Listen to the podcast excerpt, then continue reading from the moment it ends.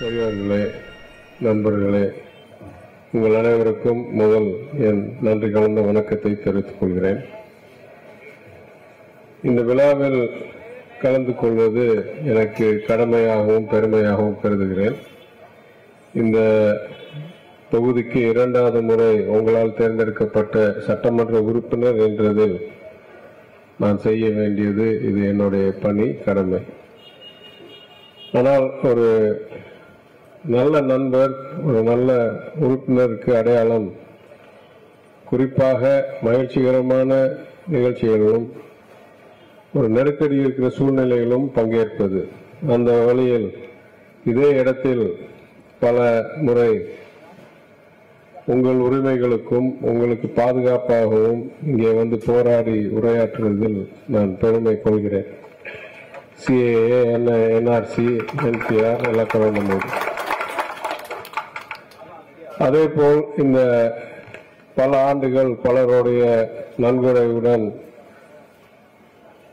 பல முயற்சிகளால் உருவாக்கப்பட்ட இந்த புதுப்பித்த ஜமாத்தில் இன்றைக்கு மகிழ்ச்சியோடு பிறப்பு விழாவில் கலந்து கொள்கிறேன்.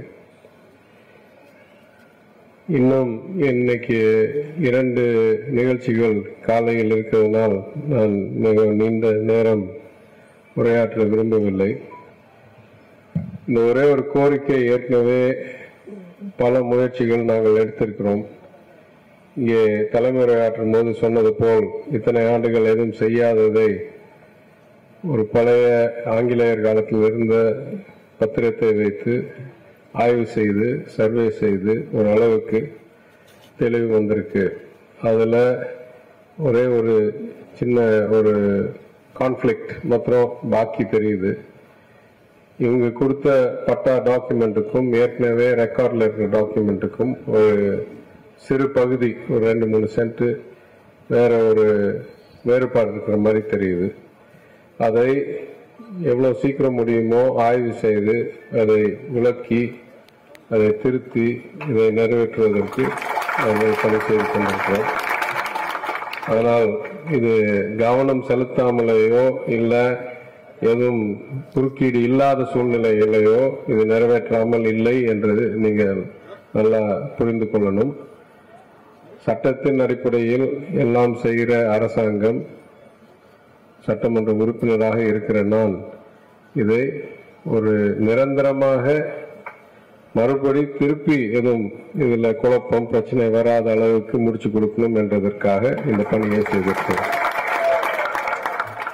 எனவே இதையும் செய்ய வேண்டியது என்னுடைய கடமையாக கருதுகிறேன். அதனால் இது நான் செய்ய வேண்டிய பணியை செய்கிறேனே தவிர வேற எந்த வலியுறுத்தலுக்காகவும் நான் செய்கிறதாக நான் கருதவில்லை.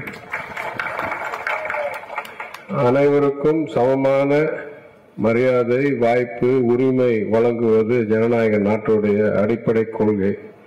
அந்த கொள்கையை என்னைக்கும் நிலைநாட்டி அதற்கு என்னென்ன படிகள் போராட்டங்கள் எடுக்க வேண்டுமோ என் தலைவர் முதலமைச்சர் அவர்களின் வழியில் நானும் செய்ய உறுதியாக இருக்கிறேன் என்று கூறி இந்த வாய்ப்புக்கு நன்றி கூறி நான் விடைபெறுகிறேன். நன்றி வணக்கம்.